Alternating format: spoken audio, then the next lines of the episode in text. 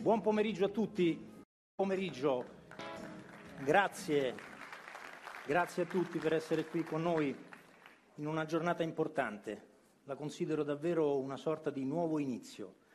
Eh, ringrazio naturalmente, oltre a tutti voi, le autorità presenti questo pomeriggio in questo teatro. Personalmente eh, sono orgoglioso di aver eh, organizzato questo evento, che è il primo confronto pubblico tra i candidati sindaci a Torino. Sono contento perché è un messaggio importante per la città, è un messaggio importante che vogliamo lanciare come giornale. Personalmente ho sofferto tantissimo questo anno e mezzo di battaglia contro il Covid, sono arrivato qui da direttore il 25 aprile del 2020 in una città che sembrava un fallout nucleare, completamente deserta, lockdown durissimo, tutto chiuso. Siamo andati avanti per mesi così, senza poter avere con la città il rapporto vitale, fondamentale che un giornale deve avere con il suo territorio. Oggi per fortuna siamo in grado di farlo, sono felicissimo, ripeto, e orgoglioso di poterlo fare in coincidenza con un evento così importante, perché davvero le elezioni amministrative quest'anno per questa città, ma non solo per questa città, per tutte le più importanti città italiane nelle quali si vota, hanno un significato particolare, che non ha nulla a che vedere col governo del Paese, una volta tanto, e questo è un bene, ma che ha tutto a che vedere con il destino delle città nelle quali si vota. Torino è una città meravigliosa, ma fragile. Si è infragilita nel corso di questi anni, non è più una città industriacentrica, deve ritrovare la sua vocazione e quindi non c'è occasione migliore che questa per discutere con i candidati, con coloro che cercheranno di risollevare questa città, le strategie per farlo.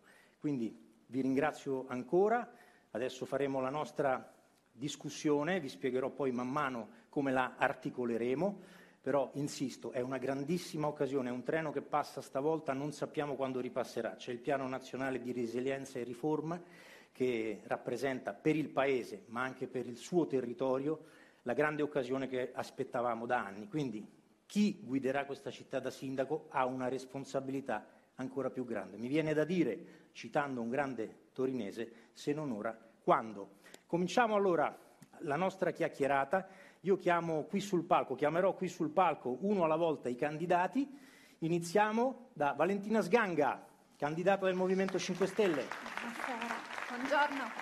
Grazie, grazie, la sua postazione è questa. Le facciamo subito vedere una, Siedo? Sì, una scheda d'autore, il nostro Andrea Rossi, lo conoscete tutti perché eh, è un'autorità cittadina, è il capo della nostra cultura, per ciascuno dei candidati ha fatto una scheda di presentazione a modo suo. Valentina Sganga.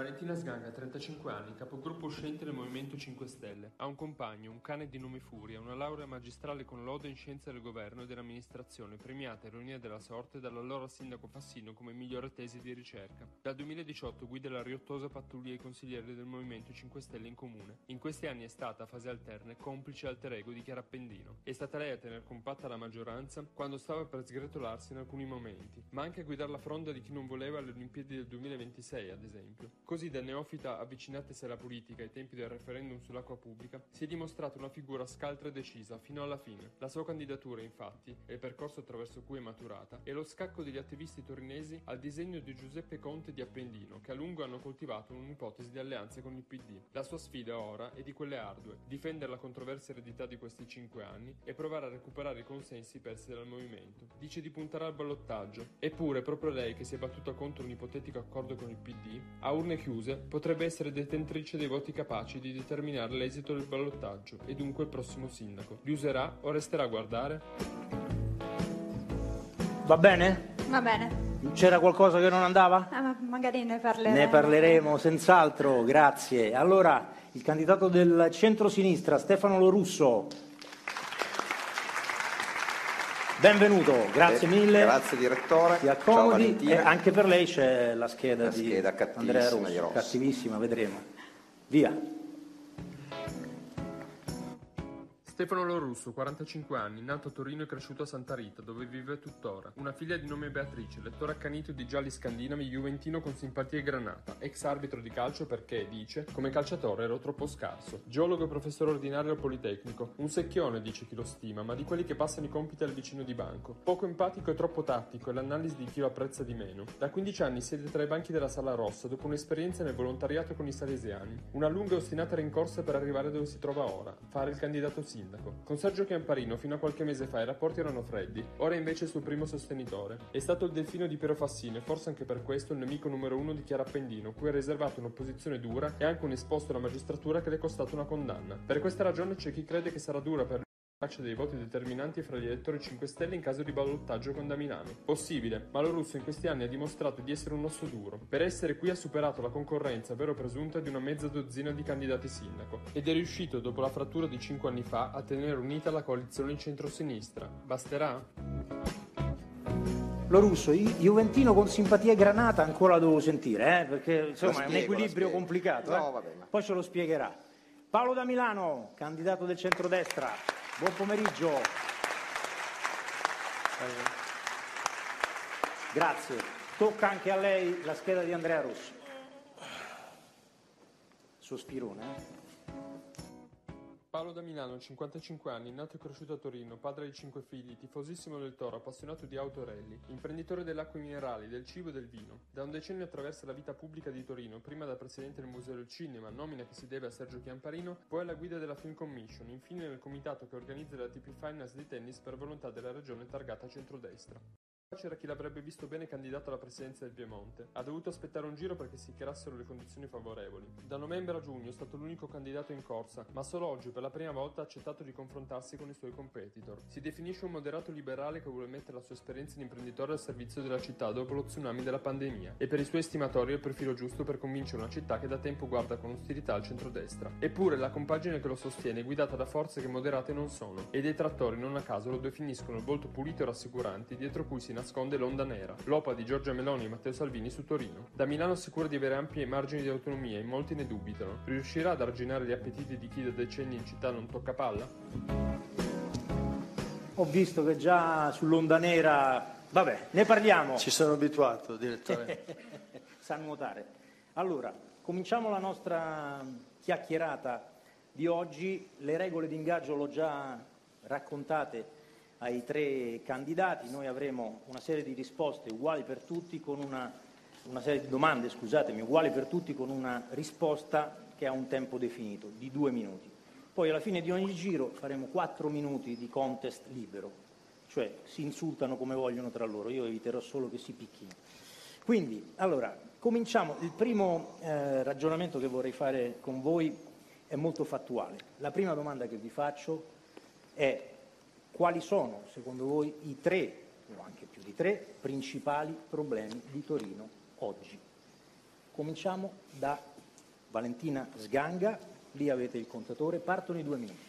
Ma eh, secondo me sono principalmente la questione legata al bilancio. Come sapete noi abbiamo ereditato comunque un comune che aveva un debito di eh, circa 3 miliardi di euro e che soprattutto aveva un disavanzo eh, di 80 miliardi, disavanzo che poi progressivamente nei cinque anni siamo riusciti a ridurre e a portare a 7. Tra l'altro per la prima volta in questi anni siamo riusciti ad approvare il bilancio nei tempi previsti, quindi entro la fine dell'anno e ehm, quella è una cosa di cui andiamo molto orgogliosi perché ci ha dato la possibilità di andare a progettare ehm, le, le, spese che vanno poi a farsi durante l'anno.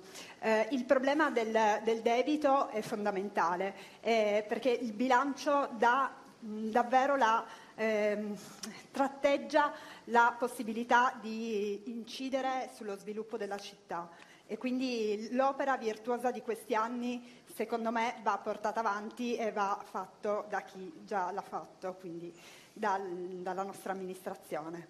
Il secondo tema che individuo come problema eh, riguarda mh, la qualità dell'aria e l'inquinamento. Come sappiamo Torino è una delle città purtroppo più inquinate d'Europa e, e anche su quello servirà un'azione amministrativa concreta, quindi un'azione amministrativa che punti principalmente a eh, una mobilità più sostenibile, una mobilità che dà, offre alternative concrete e anche più efficienti all'utilizzo dell'auto privata, eh, una politica che punti alla riduzione del suolo, che punti alla riforestazione urbana, noi in questi anni l'abbiamo fatto piantando 50.000 alberi. Eh, azioni sono fondamentali, ce n'era una terza, ma magari ci sarà. Dica solo il titolo. La terza riguardava il, la fascia di povertà.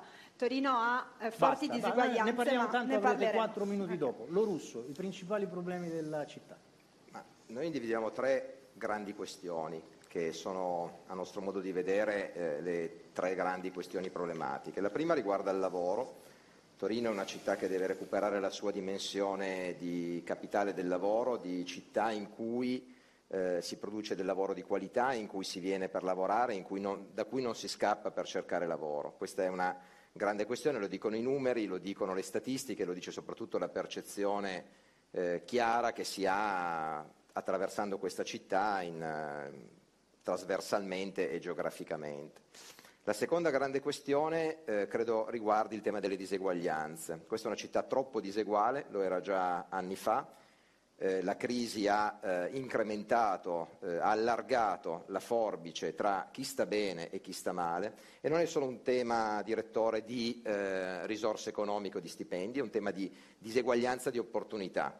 Se lei prende una mappa della città, prende un compasso, fa un cerchio di 500 metri, vede che ci sono zone della città in cui lei ha 15 di trasporto pubblico, si sposta col medesimo raggio in un'altra parte della città e vede che linea di trasporto pubblico è una sola. Allora capiamo benissimo che banalmente l'accesso al trasporto pubblico e alla mobilità è diseguale, quindi noi non possiamo tagliare linee in periferia eh, perché priviamo i cittadini di questa, di questa questione. Citiamo le anagrafi, citiamo le biblioteche civiche, citiamo i centri di assistenza sanitaria di base. La terza grande questione, molto più strutturale, è il calo demografico. Torino è una città che ha una strutturale eh, perdita di cittadini, di residenti, ha un indice di vecchiaia che sta esponenzialmente crescendo e credo che questo debba essere un tema che interroga sicuramente chi si candida a guidare Torino. Eh, spero parleremo magari di qualche idea sulle soluzioni, ma questo è un dato eh, scientifico, lo dicono i demografi, Torino sta perdendo popolazione eh, e se noi non invertiamo rapidamente la rotta, entro 10-15 anni scenderemo di centinaia di migliaia di torinesi. Credo che questo debba essere una priorità. Perfetto, Paolo da Milano, i problemi della città. Eh, Lavoro, casa, sicurezza. Lavoro è stata la prima cosa che ho detto io nel mese di dicembre, nel momento in cui ho manifestato il mio interesse a candidarmi come sindaco. Il lavoro è la vera medicina per risolvere i problemi della nostra città. Quando noi diamo un posto di lavoro, diamo la possibilità a una persona di fare un mutuo, di comprarsi una casa, di eh, mettere su una famiglia, di fare dei figli, cosa importante rispetto a quello che è il calo demografico della nostra città. Quindi la prima medicina sulla quale io comu- ho- ho- mi sono già espresso che è la vera ossessione di quello che sarà il- la realizzazione del nostro programma. La seconda è la casa, perché è una città che purtroppo comunque patisce molto la mancanza di case. Partiamo da quelli dai senza tetto, dai senza casa. Eh, noi abbiamo avuto modo di incontrare anche al SEMIG Ernesto Loiero, lui mi dice fai in modo che nella tua città non ci sia più nessuno costretto a dormire per strada. Dietro a questa affermazione c'è un mondo, ci sono tante cose da dover organizzare, il PNR è molto concentrato, arriverà una quantità di denaro importante per quel settore lì, noi dobbiamo utilizzarla al meglio. Arriveranno gli sfratti per mor- morosità che ormai fra poco tempo andranno a compimento e noi dovremo essere pronti perché la casa è la priorità per i nostri eh, cittadini. Sicurezza. È una città dove in alcune strade del nostro territorio non si può più camminare sicuri. Io ho delle mamme che mi hanno raccontato che devono andare a prendere i figli, le bambine, alla fermata del pullman per fargli fare 50 metri di strada e per accompagnarla a casa. Credo che questo non possa essere accettabile, bisognerà fare un lavoro di concerto con quelle che sono le istituzioni a livello di sicurezza eh, che aiutano la città e anche con la nostra Polizia Municipale, perché poi se avremo modo di parlarne, credo che la loro collaborazione potrà essere determinante per riuscire a ristabilire un senso di sicurezza sulla nostra città. Perfetto, perfetto, siamo es- esattamente nei tempi, abbiamo quattro minuti per litigare. Riparto da, da Sganga. Ma eh, io termino, Libero se qui, eh? possibile, chi vuole intervenire, ci parliamo sopra, ci divertiamo. termino se possibile il discorso di prima. In realtà appunto il terzo punto riguardava eh, la, la sacca di povertà che c'è in questa città. Il tema è stato già citato, come è stato citato quello del lavoro, che poi è fondamentalmente una delle possibili soluzioni. Ehm, ce ne sono altre. Noi in questi anni abbiamo portato avanti una riqualificazione sia materiale che immateriale. Cosa vuol dire? Materiale è che siamo riusciti, eh, faccio degli esempi, a eh, liberare mh, l'ex MOI, che è stata una delle più grandi occupazioni informali d'Europa. Siamo riusciti a liberare i eh, campi Rom, a superarne buona parte, ne rimane ancora uno e infatti è nel programma futuro della nostra forza politica. Ehm, siamo riusciti a soprattutto ehm, riqualificare i quartieri, eh, ri- riqualificarli con dei progetti di agopuntura urbana, eh, con i fondi di un progetto che si chiama Apertò e, ehm, La interrompo perché è Prego. già passato un minuto, ma eh, Posso secondo fare una me i, suoi all'amico colleghi Paolo? non sono convinti Posso fare una battuta all'amico Paolo da Milano? no? Sì. Ha centrato un tema che è quello della casa. Allora, se mi posso permettere di usare questa occasione, gli chiederei di rivolgersi all'ATC, che è a guida centrodestra da un po' di tempo, e se può gentilmente mettere in disponibilità i 1700 alloggi sfitti del patrimonio ATC che eh, sostanzialmente oggi sono vuoti. Perché ha ragione quando dice che eh, mancano le case, manca l'edilizia sociale, però è anche vero che poi nella qualità amministrativa occorre avere poi concretezza di, di approccio e di posizione. Se noi abbiamo un patrimonio edilizio di 29.000 alloggi e di questi 29.000 alloggi, parlo di quelli soli ATC senza contare quelli comunali, ma parliamo di quello, e 1.700 alloggi sono vuoti, poi non ci stupiamo che vengono occupati abusivamente. Allora è un po' antipatico, lo dico in maniera tale che tu possa riferirlo ai sostenitori di Lega e Fratelli d'Italia, che la stessa coalizione politica è la coalizione politica che non sa gestire il patrimonio edilizio di edilizia sociale, lascia gli alloggi sfitti, li fa occupare abusivamente e poi va a cavalcare la protesta di chi giustamente si lamenta perché rispetta le regole. Allora io credo che questi elementi siano elementi, concordo completamente, tanto per essere chiari, con l'esigenza dell'emergenza Sì. abitativa, la città è impoverita, la città ha sicuramente questa come priorità, però, Però- credo, credo doveroso Buoni, buoni, che buoni. vi sia esigenza di fare un- un'operazione verità, perché io trovo veramente fastidioso quando mi reco nelle periferie trovare situazioni complesse, penso a Corso Lecce, penso ad altre Sentiamo- situazioni, in cui poi ti chiedi il perché sono occupate le case e sono occupate perché erano vuote. E perché erano vuote? Perché banalmente abbiamo una TC che non è in grado di fare la manutenzione e di Paolo Milano. con, con le persone in coda. Potete anche applaudire, eh, non si offende nessuno. Eh, Di volta in volta dico, non soltanto lo russo ovviamente. Attento che no? sono d'accordo eh, sul punto, Sì, tanto sì, per essere- però userei questa cosa se puoi gentilmente farlo, farlo sapere ai nostri amici che governano Vediamo, la TC. vediamo che dice da Milano. Direttore, io mi sono dato un obiettivo che era quello di non criticare le passate amministrazioni perché fra l'altro se mai dovesse iniziare qui non finiremo, penso, fino a domani, non ci basterebbero 24 ore del nostro tempo. Io credo che il coronavirus sia un muro oltre il quale noi dobbiamo pensare di pensare al futuro. Quello che a me non piace andando in giro per la città è vedere una città accasciata su se stessa, una città che ha perso serenità e ha perso felicità. Mi spiego meglio. Mi chiedono, ma lei sarà il sindaco che ci farà tagliare l'erba? Lei sarà il sindaco che ci farà chiudere le buche? Lei sarà il sindaco che ci farà avere la carta d'identità nel giro di pochi minuti. Allora, credo che questo sia la cartina al tornasole di quello che sia il livello, il mood cittadino in questo momento. Ora, ben inteso che queste sono cose che vanno realizzate magari nei primi cento giorni, come è la domanda che, forse adesso ci lei, che poi forse lei ci, ci farà.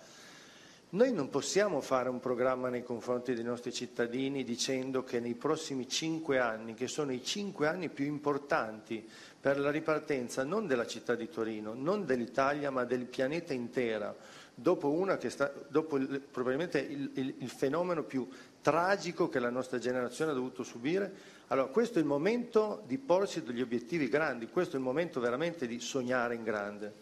Sognare in grande. Ecco, Scusi proposito... direttore, io sì? non stavo criticando le passate amministrazioni, No, no, io sto, attuando, io sto criticando, se mi è ancora permesso, le attuali amministrazioni, solo perché mh, Chiarissimo, come, chiarissimo. come elemento generale, insomma. Chiarissimo. Allora, seconda domanda, uguale per tutti.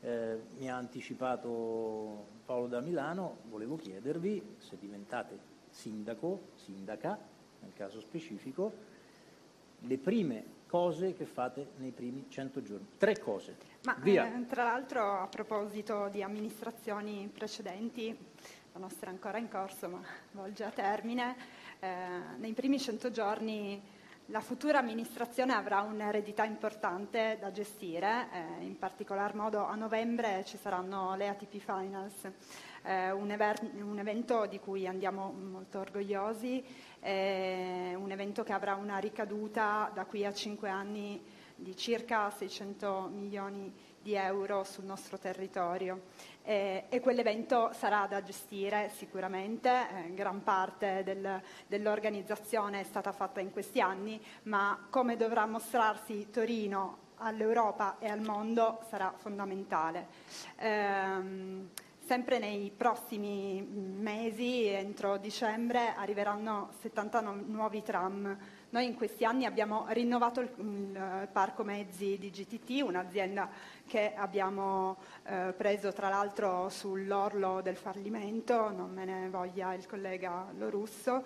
Ehm, Mi sa che gliene vuole. eh, un po' Però sì, però importa, giustamente criticandosi a vicenda Ma è giusto. ci è metto giusto. anch'io Beh, il mio carico. La politica è sangue Eh, ed altro, non dirò e cosa poi perché te- lo diceva Rino Formica. Prego. E poi una cosa che farò mh, all'inizio, perché riguarda la Giunta, ehm, vorrei inserire un assessore, eh, un assessorato che si occupa specificatamente di commercio locale e eh, suolo pubblico. Questo è molto importante perché, ehm, vabbè, a parte che Torino è eh, la città che tradizionalmente ehm, vive di mercati rionali e sono un luogo di socializzazione e di rilancio del territorio importante.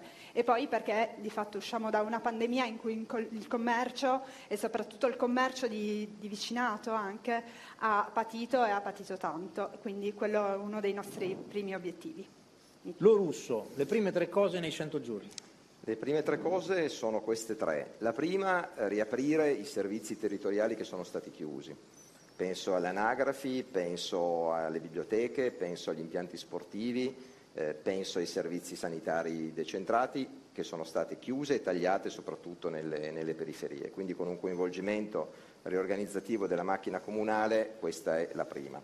La seconda è che credo eh, che sia doveroso varare un piano straordinario di manutenzione della nostra città. Ha ragione eh, Paolo da Milano quando eh, richiama quello che in qualche modo è, è di fatto una delle vere emergenze eh, della- dell'attuale assetto della nostra città, le aree verdi, le aree giochi, bimbi con i giochi rotti che non vengono riparati, le strade, i marciapiedi. Noi abbiamo un'emergenza marciapiedi piuttosto, piuttosto rilevante, con eh, una situazione talvolta davvero quasi al limite dell'insostenibile. E credo che eh, un piano di eh, importanti manutenzioni, attenzione questa è una, una cosa che è solo buona amministrazione, non è né di destra né di sinistra, dico che tagliare l'erba, almeno questa è trasversale, credo dovrebbe esserlo. La terza cosa che credo sia fondamentale è quella di chiamare tutti gli stakeholder della città, eh, le imprese, le organizzazioni datoriali, i sindacati, eh, il terzo settore e condividere insieme la progettualità del PNRR. Noi abbiamo davanti una stagione importante, abbiamo circa 300 milioni di euro che devono essere spesi nella programmazione del PNRR, 80 sui fondi REACT, 140 sul POM-metro nel sessegno, eh, 100 milioni sul piano complementare per la cultura, altri 300 arriveranno eh, di derivazione regionale sulla città. Io credo che questo non lo possa fare il solo sindaco, non lo possa fare la sola giunta, il solo consiglio comunale, è un grande progetto di rilancio di Torino che si fa insieme. Io credo che questa è la dimensione progettuale che dobbiamo darci. Perfetto con i tempi. Paolo da Milano. I primi 100 giorni. Noi voteremo il 3 e il 4 di ottobre, è tardissimo, il eh, Premier Draghi si era già prodigato per far anticipare le elezioni perché? Perché l'economia sta rimbalzando, l'economia sta già dando i suoi frutti, ogni giorno che passa è un'occasione persa. Cosa voglio dire? Nei primi 100 giorni noi dovremmo prendere in mano la cabina di regia del PNRR, prendere in mano la cabina di regia del rimbalzo delle economie e sfruttare ogni singolo giorno che avremo, perché capiterà un'occasione soltanto e quell'occasione noi dobbiamo essere in grado di sfruttarla al meglio. PNRR significa un mondo, significa tante cose che abbiamo nominato, che ne abbiamo parlato e che probabilmente parleremo anche dopo e sulle quali bisognerà intervenire. Utilizzare i soldi al meglio del PNRR credo che sia obbligatorio, quindi bisognerà mettersi a testa bassa e cercare di sviluppare che cosa? la qualità dei progetti, perché attenzione, l'Europa e l'Italia non ci valuteranno per quantità, non è la cifra che farà la differenza, sarà la qualità dei progetti che noi sapremo portare. Quindi da parte mia l'organizzazione di un assessorato proprio per il PNRR, che sarà un assessorato crocevia, perché tutti quanti gli assessorati dovranno poi confrontarsi con eh, l'assessore per poter mettere insieme quelle che sono le esigenze, per mettere insieme quelle che sono le energie migliori. Fare squadra assolutamente indispensabile, io avrò bisogno di scegliere le persone migliori della società civile che fanno parte del mio progetto della lista Torino Bellissima, della politica e insieme formare la squadra migliore per poter sfruttare al meglio queste occasioni, perché torno a dire non c'è tempo, i prossimi non saranno 100 giorni, probabilmente saranno anche meno, noi dovremo essere in grado di dare delle risposte precise. Molto, ha concluso addirittura in anticipo.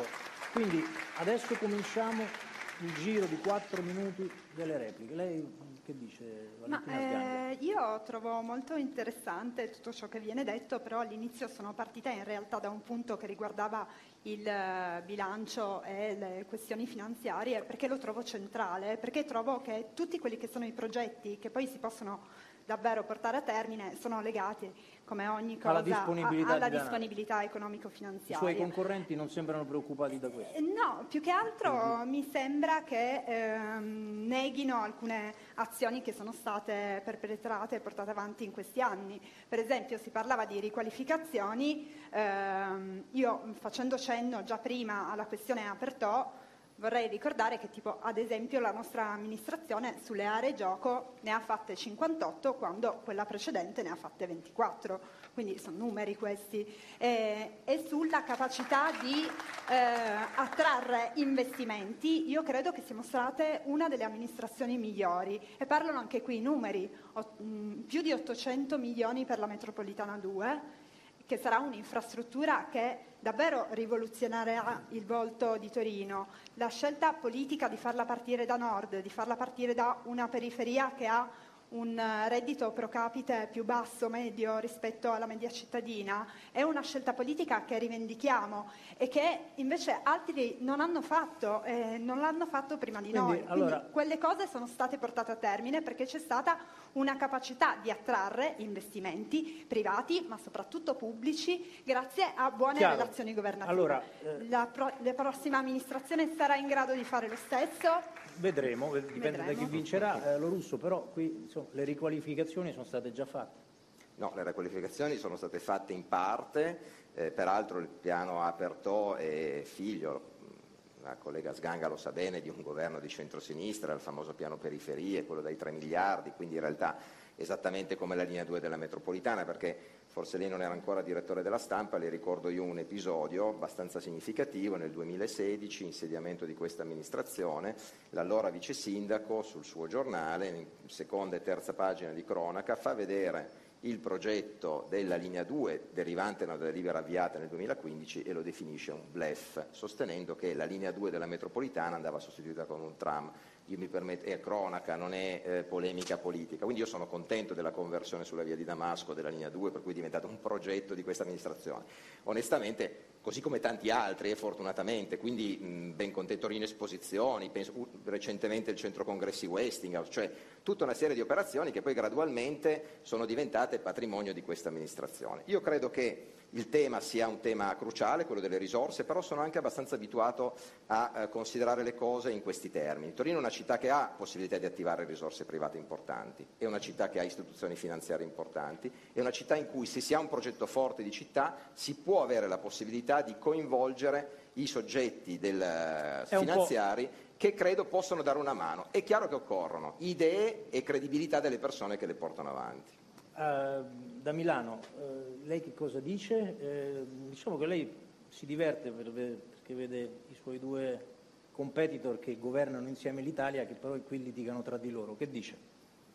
No, beh, io devo riconoscere alle amministrazioni precedenti che insomma erano tempi diversi, no? su questo bisogna che ne abbiamo tutti consapevolezza, c'erano delle regole di rigore di bilancio, abbiamo avuto la pandemia, quindi diventava anche difficile avere fantasia avere delle idee da mettere a terra per l'economia. Io dico che i prossimi anni, lo ribadisco, saranno anni veramente di grande fertilità da un punto di vista di progetti e di idee e quindi sotto questo aspetto bisogna davvero provare a, ad avere delle ambizioni ben più alte di quelle che magari potevamo immaginare la città di Torino ha tutto per poter rispondere a qualsiasi tipo di tema. Noi abbiamo parlato dell'industria, abbiamo parlato ovviamente, siamo una delle città che è un vanto da un punto di vista industriale nella sua storia. La devo interrompere perché di industria parliamo subito dopo nella seconda tornata Decida di domande. Eh? Decida lei i tempi. Sì, sì, mi, sì mi no, no, abbiamo, abbiamo, una tempistica molto serrata, ma poi arriviamo a parlare di industria e della vocazione industriale di questa città. Ma noi siamo anche pluralisti e per questo eh, alla fine di ciascuno dei cicli di domande per i tre candidati presenti qui in teatro vi facciamo ascoltare invece eh, in una videoclip le proposte, le principali tre proposte di tutti gli altri candidati alle elezioni del 3-4 ottobre. Quindi cominciamo, la regia si prepari con Emilio Mazza di Torino, capitale d'Europa, basta Isee. Via. Vediamolo. Questi sono i nostri obiettivi, iniziando con la sostituzione delle circoscrizioni e in comitati di quartiere con la partecipazione dei cittadini a decidere quali sono le problematiche sul territorio. Quindi in questo caso iniziamo da qui a eliminare la burocrazia per avere più efficienza.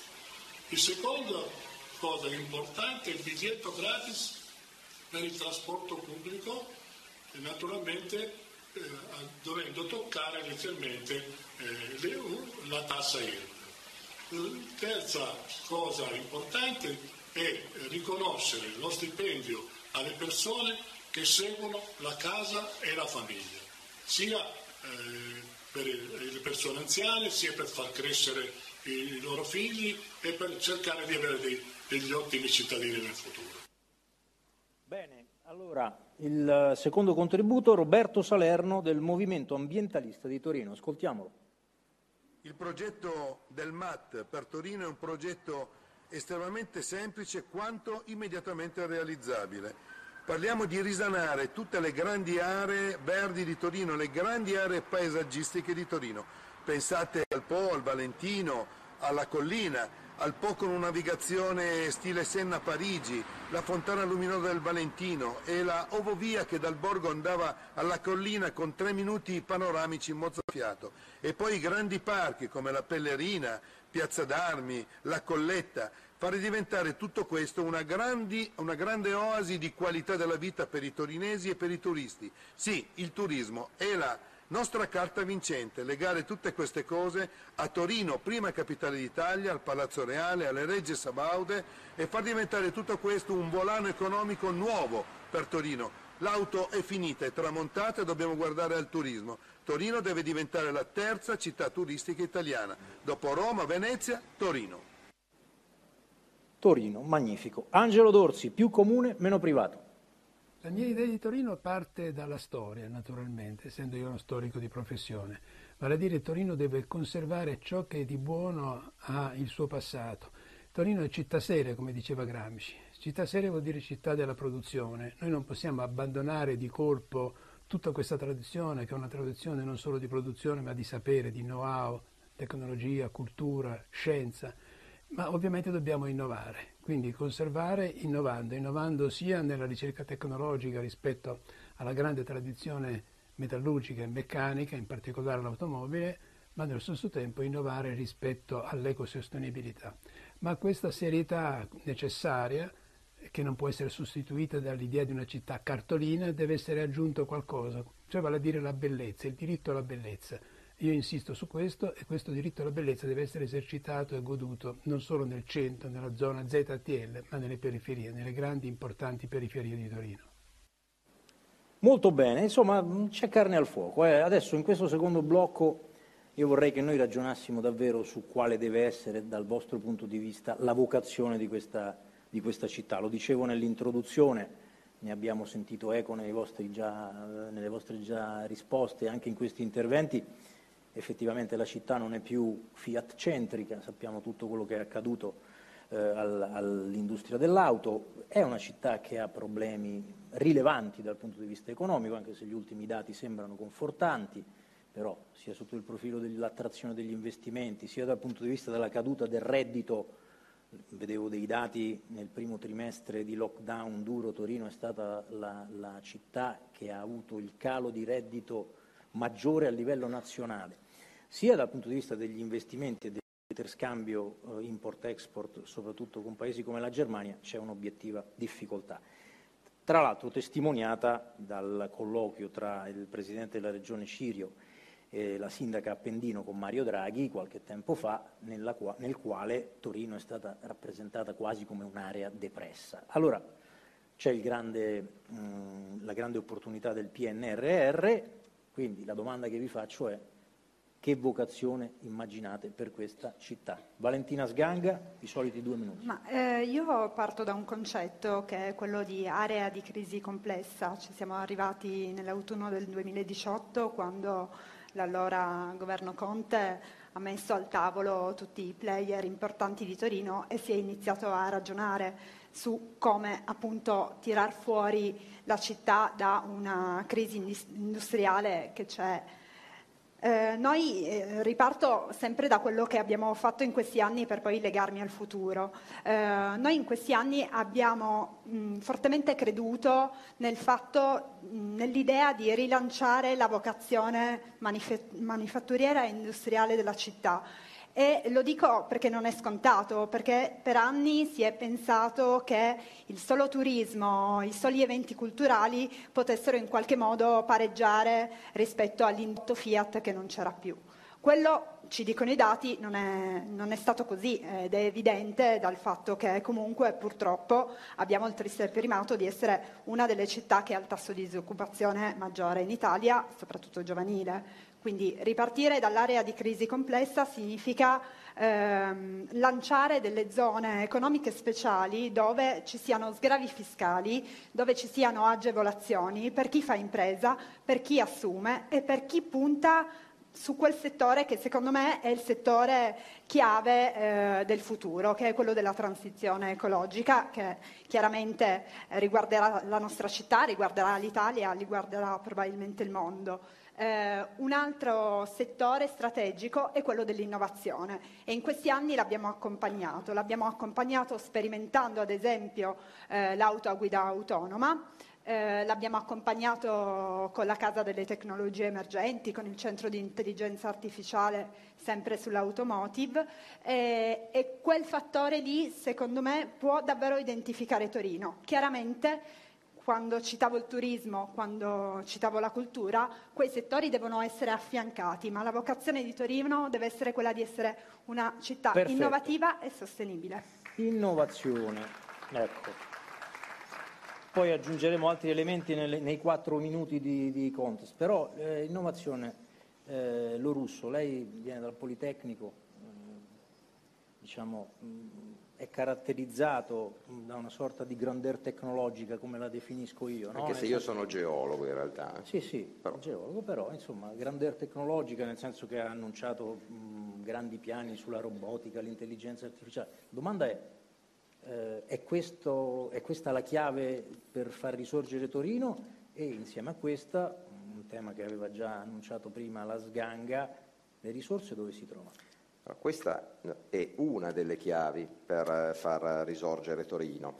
Eh, la vocazione di Torino è, eh, continua a essere quella manifatturiera, io più che di auto parlerei di manifattura perché il comparto è decisamente più largo, ha attraversato diverse crisi e credo che il settore industriale è stato anche accompagnato e capace in molti casi di riuscire, nel riuscire a riconvertirsi. Il tema centrale però io credo debba essere quello di una politica che fa del sistema urbano un luogo eh, ambientalmente favorevole per i processi di trasformazione industriale, industria 4.0, innovazione di processo, di prodotto, pensiamo a tutto eh, il comparto dell'Internet of Things e tutto quello che è l'ibridizzazione tra la classica industria di carattere meccanico, la meccatronica e eh, le tecnologie digitali.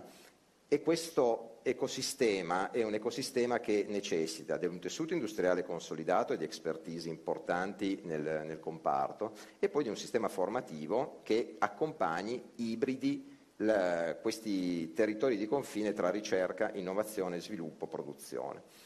Questo sistema, questo ecosistema sociale, economico, industriale è, eh, credo, davvero la risposta alla sfida che abbiamo tutti, che è quella, non solamente a Torino e non solamente in Italia, che è quella di accompagnare la transizione ecologica, che è la vera emergenza e che credo debba essere vista in quest'ottica come un'opportunità di riconversione, di sviluppo, di creazione di posti di lavoro.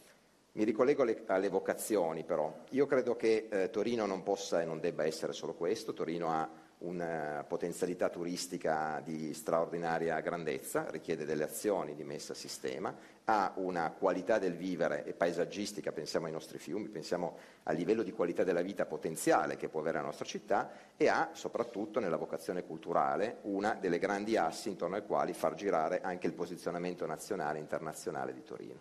Allora, da Milano invece, se per eh, lo russo parlavo di grandeur tecnologica, per lei potrei parlare di grandeur infrastrutturale. No? Qualcuno l'ha paragonata un po' a Berlusconi perché le proposte, non è mica un'offesa, eh, intendiamoci, no, le proposte no, sulla città sembra... sono effettivamente molto suggestive ma appaiono anche un po' faraoniche per alcuni aspetti pirotecniche, no? Porta Nuova come il Quai d'Orsay, i sotterranei che attraversano la città da una parte all'altra, insomma sembra un po' il ponte sullo stretto più volte evocato nel corso di tutti questi decenni su scala nazionale, ma ehm, è questa la chiave e poi soprattutto in questi casi dove si trovano i soldi? Via con i due minuti.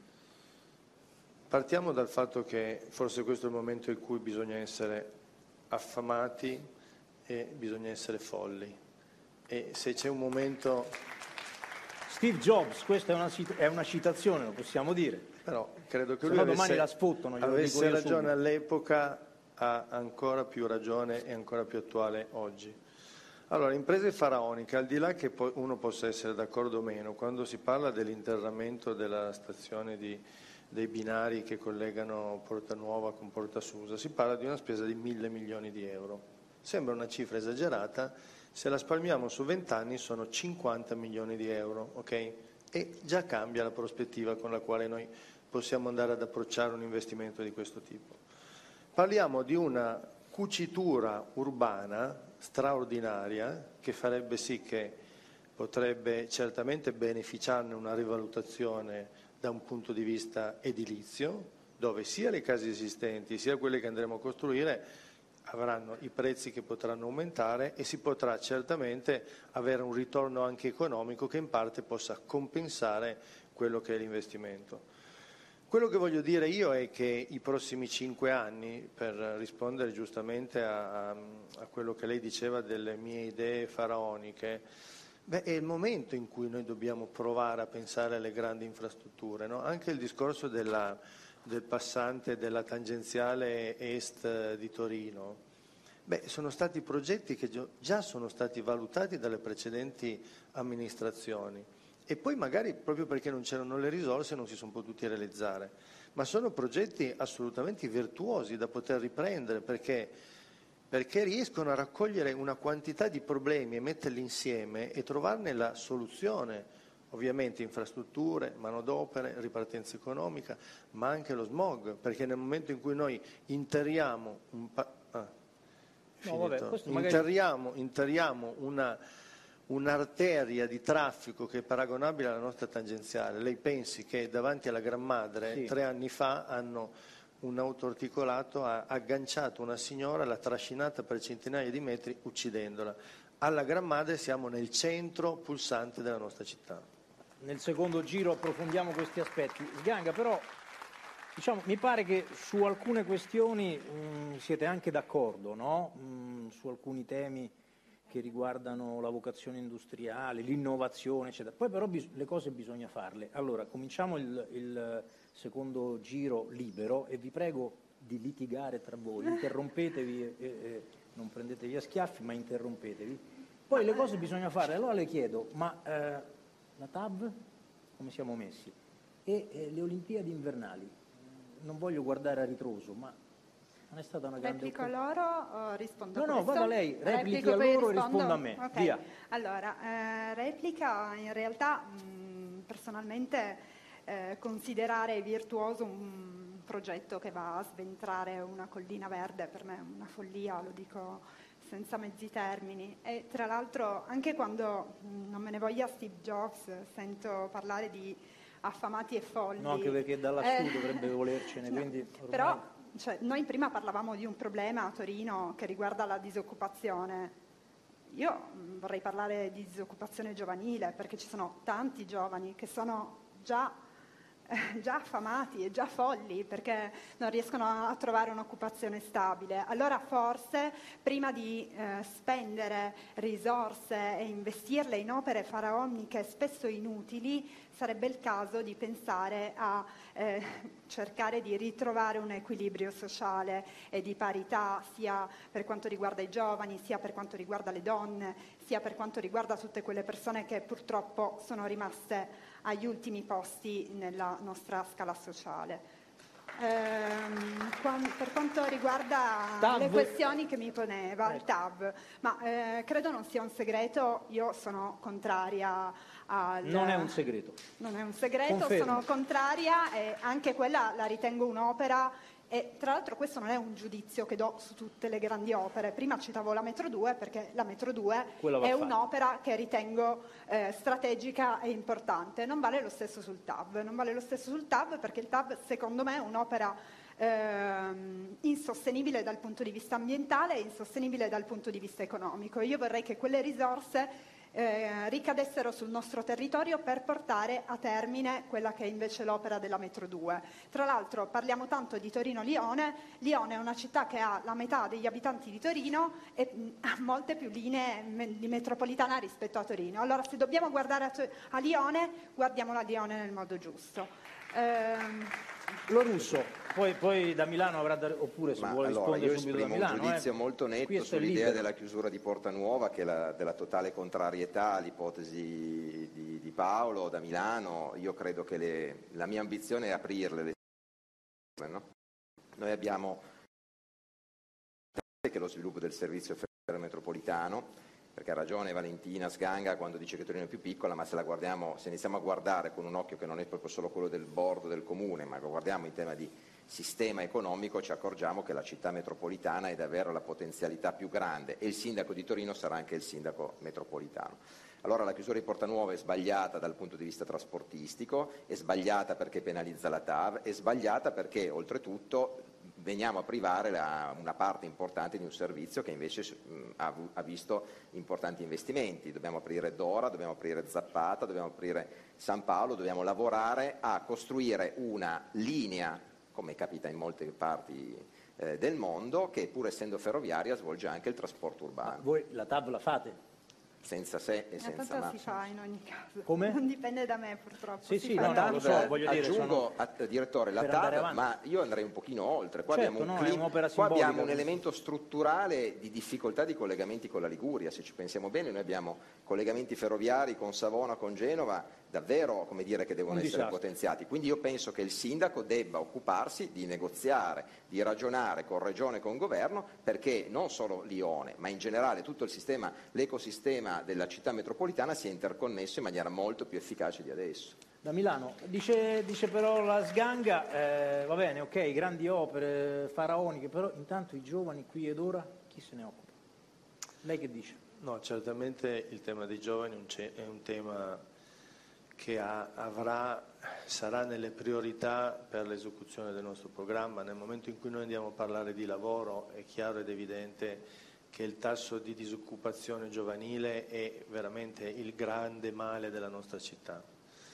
Però andando in giro per la città io vedo anche dei giovani che insomma, hanno perso un pochino la rotta, no? quindi non è solo sufficiente riuscire a dargli un'occupazione, anche bisognerà cercare di impegnarsi nel dare loro delle possibilità di visione del futuro. Ecco perché noi svilupperemo lo sport, svilupperemo la cultura. Noi vogliamo avere degli elementi di attrazione nei confronti dei giovani, perché i giovani spesso e lo diciamo di qualsiasi ceto e classe sociale, eh, tendono ad adagiarsi, tendono a non vedere un futuro eh, che possa in qualche modo eh, vederli realizzati. La pandemia certamente ha accentuato ancora di più no? questo, questo clima di insicurezza.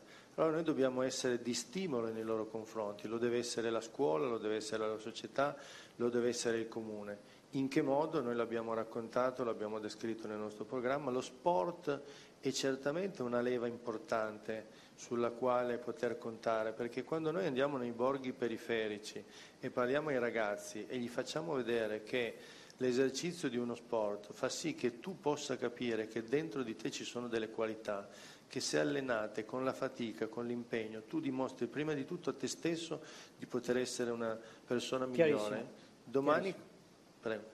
No, no, se ha concluso ah. così basta, direi passiamo alla, alla domanda successiva. In realtà c'erano so, le Olimpiadi, c'era, c'erano no, le vada, Olimpiadi vada, che ne approfittavo in realtà. Sospendiamo la scaletta e via. Dai. No, ci metto un minuto, sì, solo perché era anche troppo, nel video però. di presentazione, sì. solo per chiarire.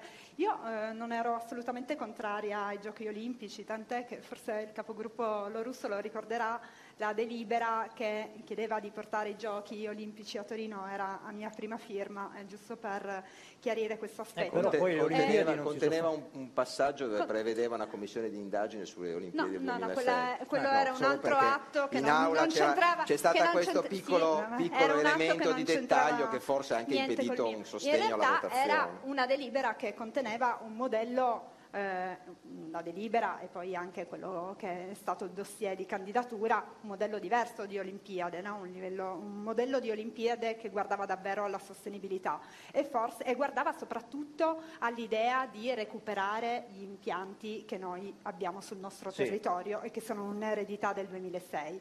Quel modello evidentemente non, non è stato ritenuto sufficiente ed è un peccato, è un peccato perché eh, le, i, giochi, ecco. i, giochi, costano troppo. Però Torino ha perso, ha perso, Ma, il eh, treno. No, Torino secondo me non ha perso perché... A vantaggio no, di Milano, che non è insomma, stato proprio un buon risultato forse, o no? Eh, te, temo, temo, che a Milano e a Cortina costeranno e costeranno tanto. Eh, secondo me ha perso l'Italia più che Torino mm. perché avevamo un'infrastruttura sul territorio che permetteva di realizzare dei giochi a un basso Replicate su questo, eh. economico. Eh? Tanto e, la scaletta ehm, è sospesa, poi la riprendo io. E aggiungo però su questo a compensare in realtà la perdita delle Olimpiadi ci ha aperto una grande possibilità a cui facevo riferimento prima, ovvero le ATP Finals, ma non solo. Noi come amministrazione eh, bah, gli do un dato... troppo. Mi permetto di far rilevare sommessamente, direttore, una questione, ne, al netto che io credo che aver perso le Olimpiadi con tutti i distinguo, i sei, ma sia stato un danno per Torino clamoroso, clamoroso.